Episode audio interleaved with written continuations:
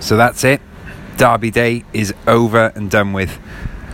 Well, let's start at the Merseyside Derby, shall we? That was uh, not the most exciting game that I've watched.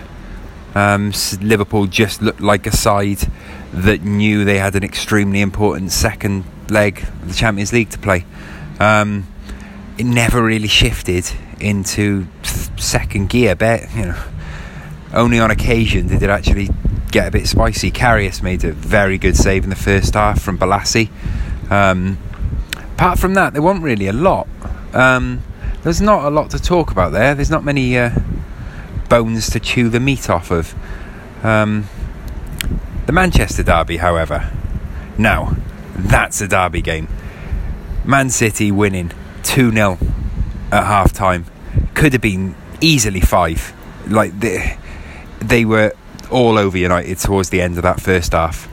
And then they went in at half time, came out, and Man United were just unbelievable. They were insa- They were just like a completely different side. Um, Pogba scoring twice in 97 seconds to level it, and then Chris Smalling of all people, who was at fault for the for for, for Kompany's header, getting the winner for United, a 3-2 win. That's the first time that Pep Guardiola has lost two games on the bounce and conceded three goals in both games. It's also the first time that Man City, under Pep Guardiola, have lost two games on the bounce. Where what does this mean now for the second leg of the Champions League? You know, are they will they be even more deflated after that? After that crushing first leg defeat to Liverpool and now losing the derby, um, their party is being put on hold for a little bit longer. Um, what does this mean for United? They've got West Brom next at Old Trafford. City have got Spurs. Will Spurs beat Man City? Will the gap get be a lot closer come the end of the season? You know, they'll still win the league. City, I'm not trying to say United could pip them to the title, but it could be a lot closer than we first expected. Um, yeah, big game.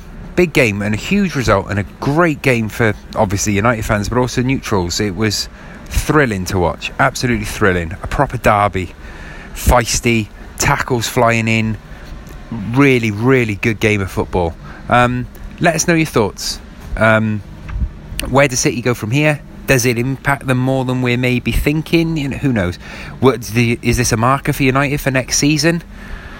Let us know what you think. Lot to talk about. Lot to talk about.